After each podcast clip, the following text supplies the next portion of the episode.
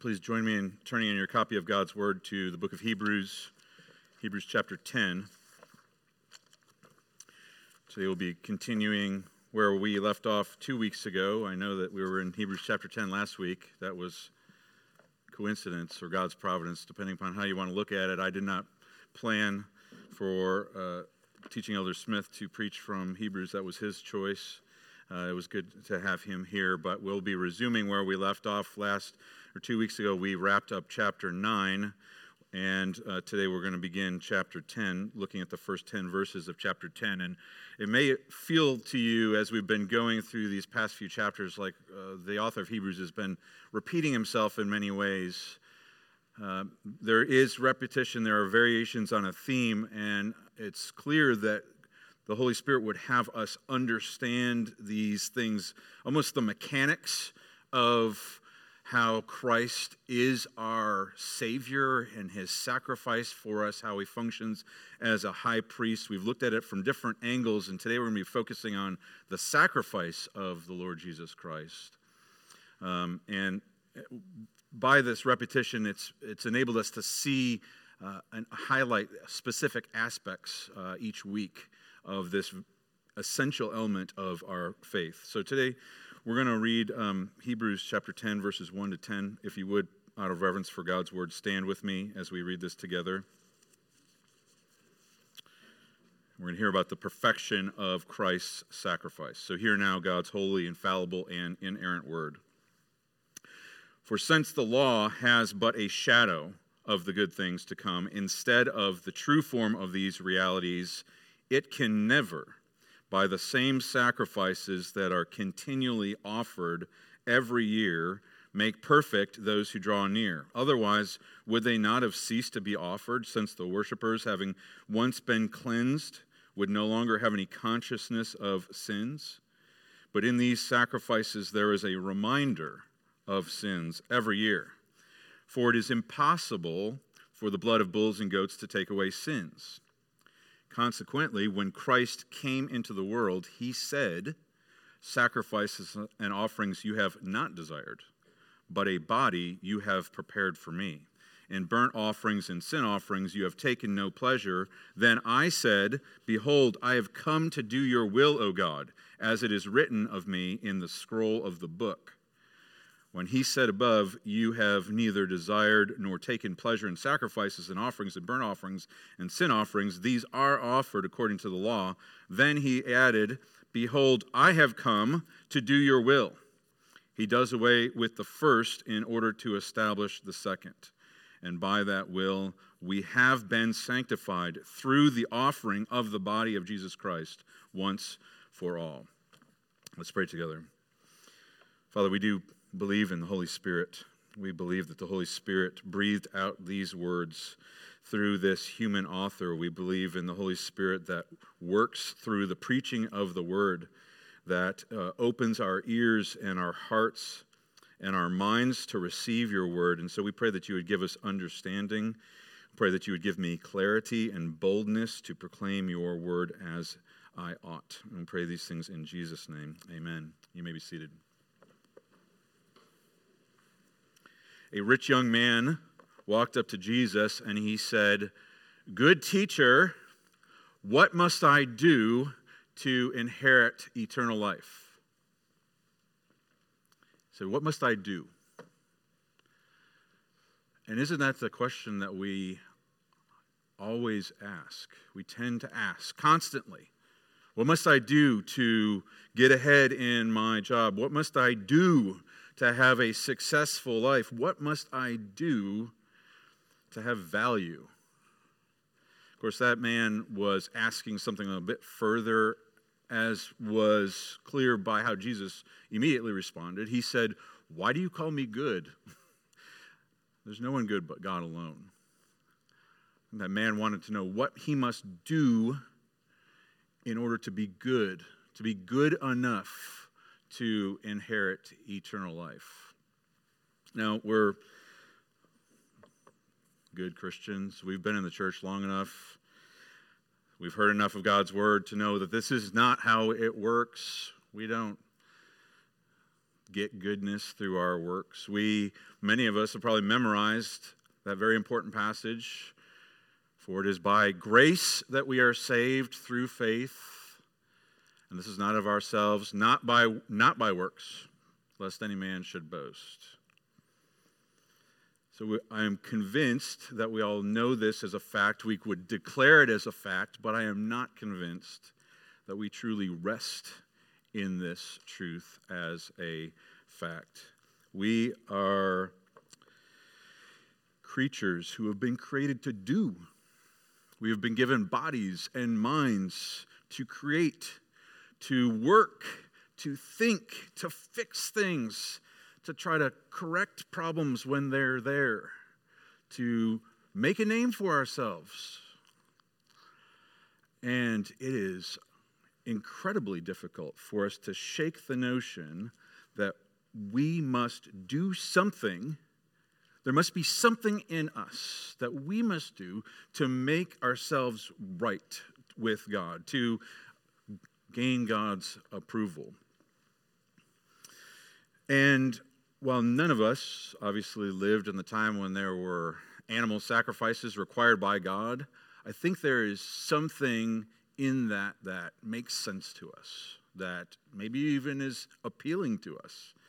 I mean, if we were Israelites, we would raise up our own animals. We would bring them over to be sacrificed. We would make that financial and emotional sacrifice of this animal that we had cared for and raised. And now we're giving up. We would see that animal killed and its blood spilt for us. And we would see that image of what we needed to do in order to be reconciled with God. It was a work that was there for the worshiper. And yet, the Holy Spirit makes clear that these sacrifices were wholly unsatisfying. There was something deficient with them. They were required by God, but not desired by God. They were insufficient for doing what needed to be done. They, they were never intended to be the thing that reconciled us to God. They were to be, intended to be the thing that showed us that we needed to be reconciled to God. In fact, there's nothing that you or I could ever do that could reconcile us to God. God Himself would have to do everything. He made that clear in His Word. And that's what we're reminded of in this passage is that God has fully done everything that is necessary to reconcile us to himself by the willing and obedient sacrifice of his son for us. So, hope, hope you caught it in this passage, but uh, our author is contrasting the former sacrifices with the sacrifice of Christ. And that's how we're going to look at the passage through the by seeing the imperfection of the former sacrifices contrasted with the perfection of the sacrifice of Christ. So we'll begin by looking at the imperfection of the former sacrifices. He said, For since the law has but a shadow of the good things to come instead of the true form of these realities, it can never, by the same sacrifices that are continually offered every year, make perfect those who draw near. It is imperfect. Those sacrifices were imperfect first because they were ineffective. They, they could never make perfect those who draw near. What we need is to be made perfect. We are defiled because of our sin. We are separated from Him. We are unclean, and we need to be perfected. We need to be cleansed. We need to be brought near. But these sacrifices could not get it done. And it was clear to them that it could not, couldn't get it done because they were never enough. He says, Well, if otherwise, would they not have ceased to be offered since the worshippers having once been cleansed, would no longer have any consciousness of sins? If, if they did the job, why do they have to keep offering them over and over and over again? But they did. So they knew that those sacrifices weren't getting it done. And, beloved, isn't that the case with all of our works? That it seems like all of our best works, even with all of our best intentions, they are never enough. It's never sufficient. There's never an end to them. And any of us who are married know this. any of us who have an employer know this. Anyone who has parents knows this. Because what do we always say? It doesn't matter what I do for you, it doesn't matter how hard I try, it is never enough. You're never satisfied. Or on the flip side, we might, we might say, well, yeah, you, d- you did some good things a couple years ago, but what have you done for me lately? What have you done for me lately? We're never satisfied. It's this, it's this endless hamster wheel. We might have the best of days or the best of quarters, but once they're over, we start all again. We got to prove ourselves all over again. And such was the case with these sacrifices. They were never enough. Year after year, they were offered. But they were also imperfect because, uh, or ineffective because they had the opposite effect of what they were intended to do. Because what we need is to be forgiven. We can't we can't make right the sins that we have committed. We, we cannot repay an infinite debt. We can only be forgiven. We need those sins to be forgiven and God to remember those sins no more. And what the text says is that these sacrifices did just the opposite. In these sacrifices, there is a reminder of sin every year. We need God to forgive us, and we need to be able to move forward knowing that we're forgiven and that He remembers them no more. But the sacrifice is reminded constantly it's not fully paid. And, beloved, we cannot miss the grace that we have this side of the cross. And we can't get confused about that either. In our worship liturgy, each week we have a reading from the law of God, which in some sense reminds us that we are sinners. And it's appropriate for us to ask the question well, are we reverting to an old covenant way of acting? Not all churches have a confession of sin. Should we have should we not include that? Are we reminding ourselves of our culpability, of our sinfulness? No, beloved, we're not. Because the reason why we include the law in our worship service is not to remind, not solely to remind us that we are sinners, but more so to remind us that we are forgiven, that we have the gift of forgiveness. We, we remember that we are sinners because we are reminded that we have forgiveness in Jesus Christ. We can celebrate at the fountain of God's grace by, by confessing our sins. And when we confess our sins, He is faithful and just. And we celebrate our assurance of pardon week after week. We don't, we, we don't do that so that we can remember that we're sinners. We do that so that we can remember that we are forgiven and that God remembers our sins no more. It ought to be a means of joy and celebration week after week. And so if we do that do that part of the worship service and you are focused on your sinfulness and your and being separated from God and a weight of guilt, you have missed the entire point of that part of our, our liturgy. Because whether I'm leading that portion or one of our elders are leading it, when we get to that assurance of pardon and we say, if you have put your faith in Christ, then on the authority of God's word, your sins are truly forgiven. As surely as you hear our voices, you can know that your sins are forgiven, that God remembers them no more. And that's why we respond with thanksgiving. But, beloved, this forgiveness is a gift and a blessing of the new covenant in the blood of Jesus Christ because of the sacrifice of Jesus Christ. Because what does verse 4 says? It is impossible for the blood of bulls and goats to take away sins. But the blood of Jesus Christ has taken away our sins, has taken away your sins.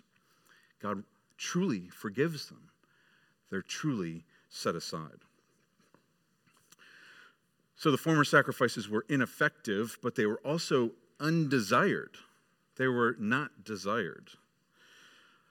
Our author quotes from Psalm 40, which he puts into the mouth of the Son of God when he was coming into the world. It says, verse 5 Consequently, when Christ came into the world, sacrifices and offerings you have not desired.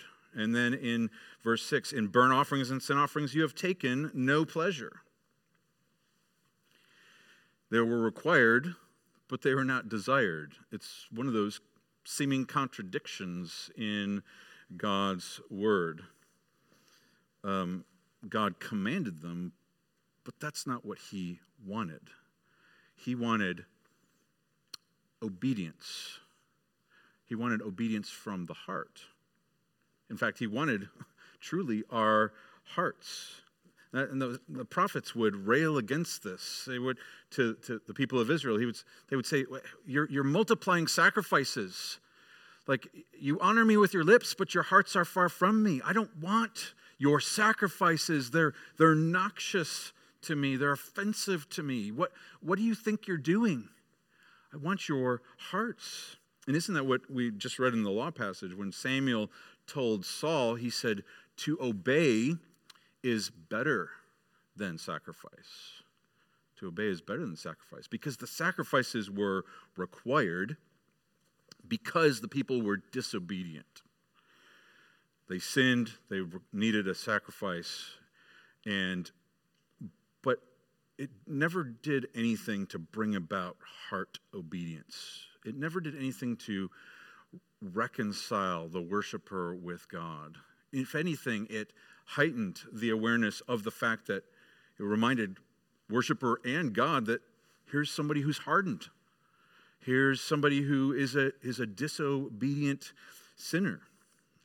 It was um, not able to accomplish that which it was purposed, and it was not what God desired. And so, it, in, in short, all these things are because the, these sacrifices were never the reality. They were a, a shadow of that which was to come in the perfect sacrifice of Jesus Christ. And so we see all the imperfection of the former sacrifices, but then he points our eyes to the perfection of Jesus Christ. So, whereas the former sacrifices were not desired, the sacrifice of Jesus was desired. He says, Sacrifices and offerings you have not desired, but a body you have prepared for me.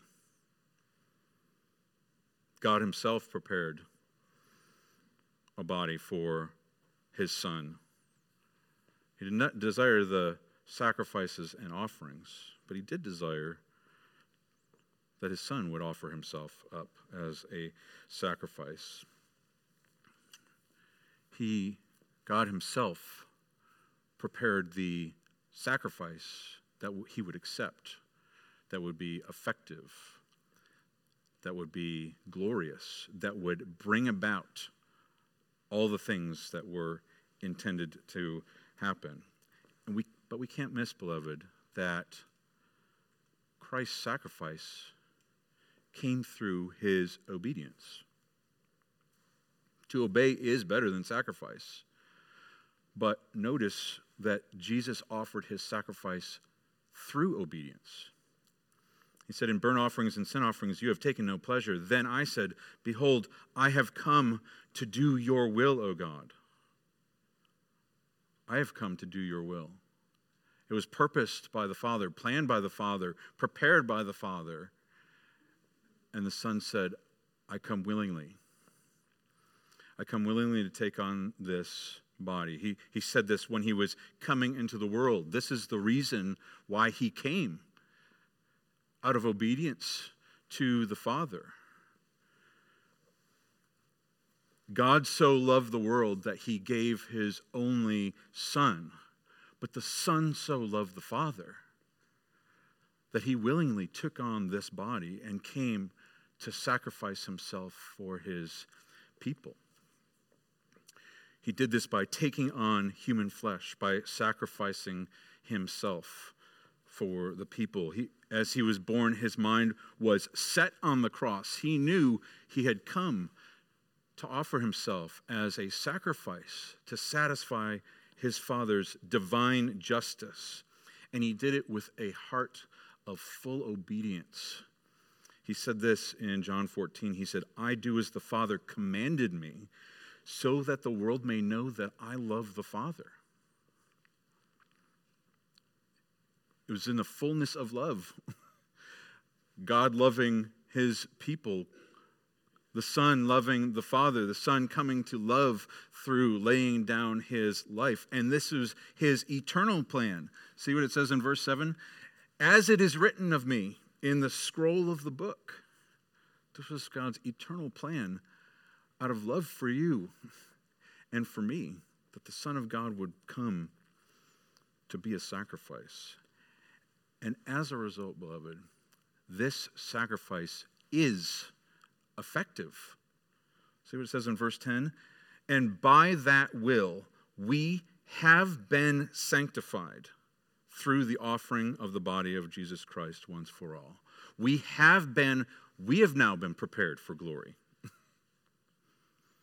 Father prepared a body for him. He has now prepared us for glory. He has cleansed us, He has made us holy. We are His forever and ever. And so, beloved, since these things are true, there, there are a few things that we can confidently say. The first, it, it, it ought to be evidently clear that only God determines what he will accept as a satisfaction for sin, as righteousness, as anything that will glorify him. He required sacrifices in the Old Testament, these animal sacrifices, but only for a particular purpose. They, they, were, they were there to show the seriousness of our sin. They were, to, they were weak to show the inability uh, for us to do anything on our own power, to make us ache for a perfect sacrifice that would end it all and truly reconcile us to God.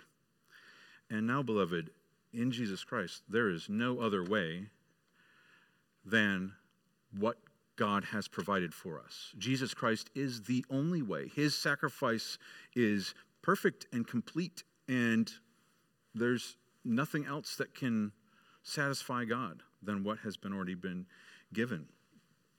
And just as sacrifices have been given, uh, were commanded, but to a purpose, the same thing is true for us when it comes to our good works, our, the things that we do with our hands. We have been commanded to do good things, but only for a particular purpose. They were, they're not intended to pay back God for misdeeds of our past. They're not intended to somehow please God as though we've come up with something, some new way to make Him happy. They are a response of the fact that we have been set free by the blood of Christ, that we have been forgiven and welcomed into His presence. He now works in us that which is pleasing, and we're called to it, we're commanded to do it, but only out of a response from a obedient heart that has been wrought by the, the Spirit of God.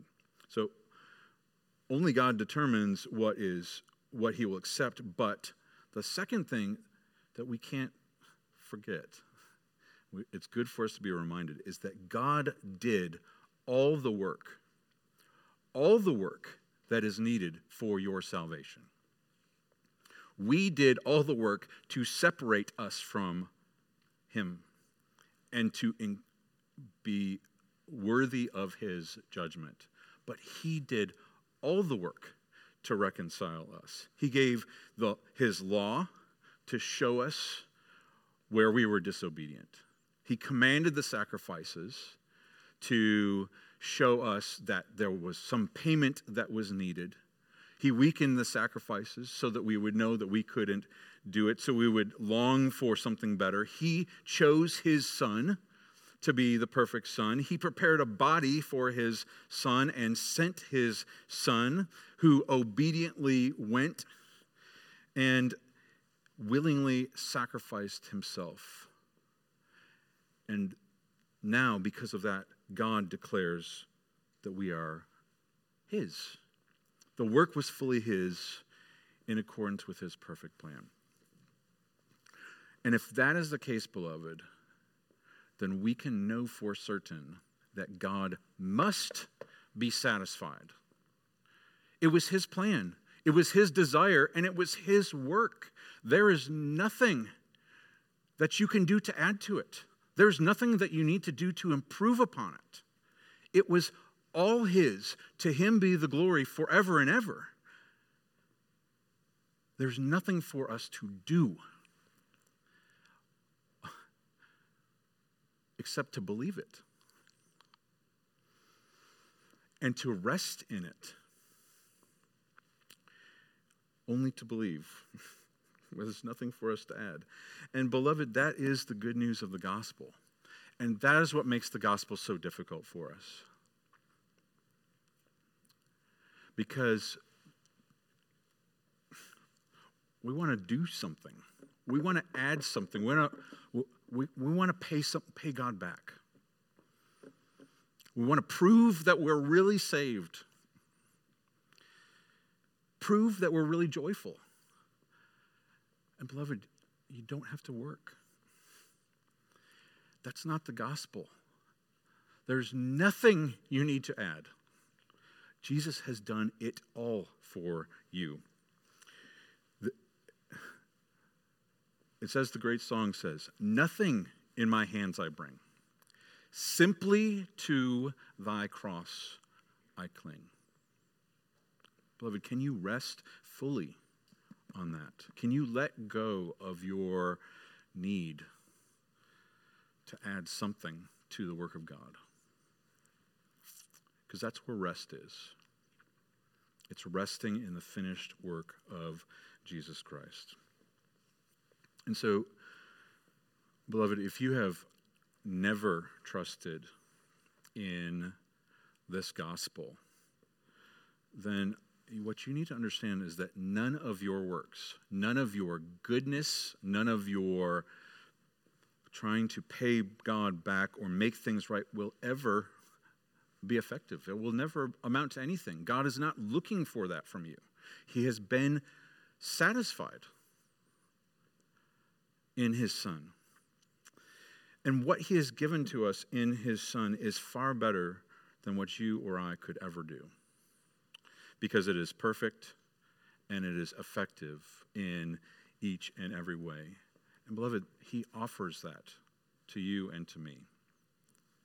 He says, Stop your striving and accept what I give you in his son. So whether you have never trusted or you've forgotten the fullness of the grace and you've just wearied yourself by working for your salvation, I implore you to receive the gift of God and rest in the fullness of his love for you today.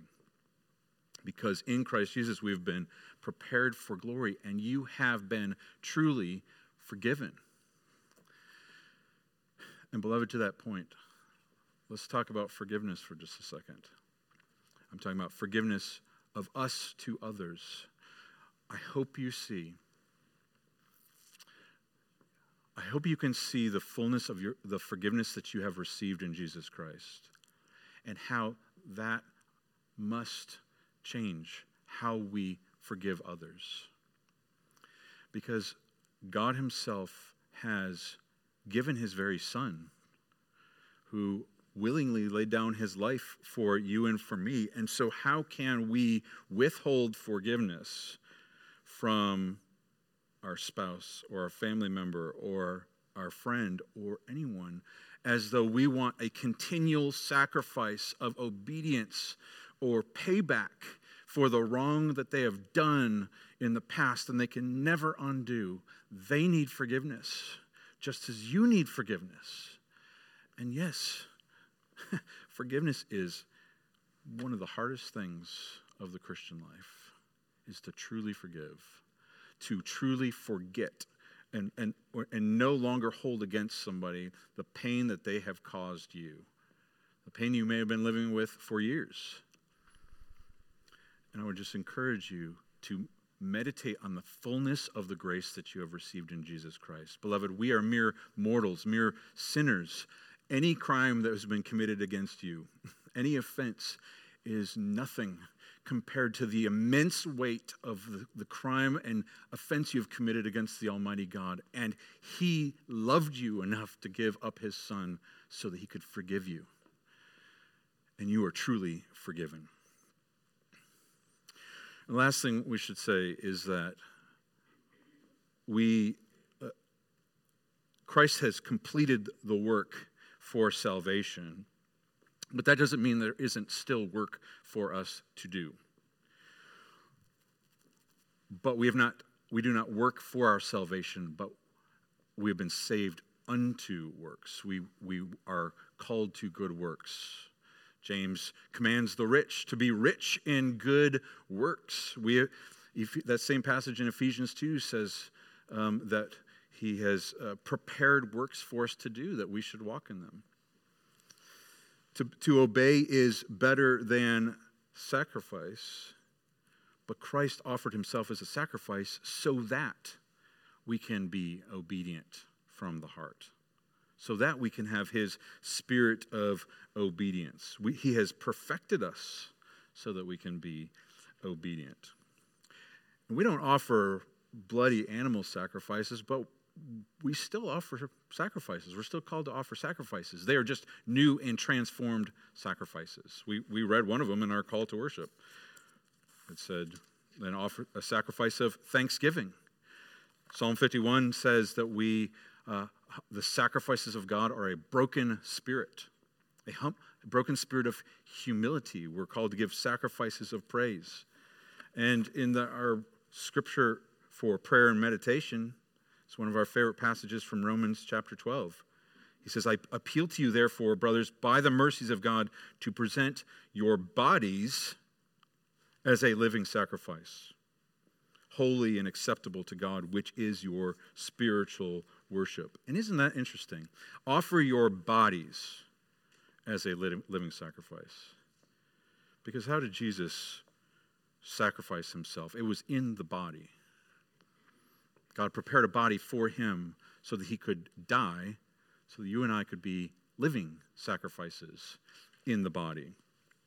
What that means is, in all that we say and in do, in all public and private forums, whether at work or home or church, in thought, word, and deed, everything that we do ought to be now lived as a holy and pleasing sacrifice to the Lord, to the Lord who shed his blood, who gave his life for us. We now give our lives in obedience to him. And this, beloved, he says, is holy and acceptable worship. This is what God accepts from us. It is a pleasing aroma. Or as Paul wrote in 1 Corinthians 6, you were bought with a price. So glorify God in your body. That rich young man wasn't the only person that asked the question, What must I do? Uh, Acts chapter 16 is a uh, familiar passage to us is a situation where Paul and Silas were arrested in Philippi and they were thrown into the Philippian jail. And in the middle of the night, there was an earthquake, and the foundations of the prison were shaken, and lights went out. And the jailer grabbed a light and he cried out, Brothers, what must I do to be saved? Paul didn't say, well, you need to do this, you need to do this, you need to do this. He said, believe in the Lord Jesus Christ, and you will be saved. Beloved, Let's cling to the cross of Jesus Christ because in him and him alone is our hope for salvation. Let's pray together. Lord, forgive us for our striving and forgive us for thinking that we need to add something to it, to the salvation that you have worked in Jesus Christ. We thank you for doing it all. Help us to rest. And help us to rest even in the works that you have prepared in advance for us to do, that we might bring glory and honor and praise to you in all of our days. And we pray this in Christ's name. Amen.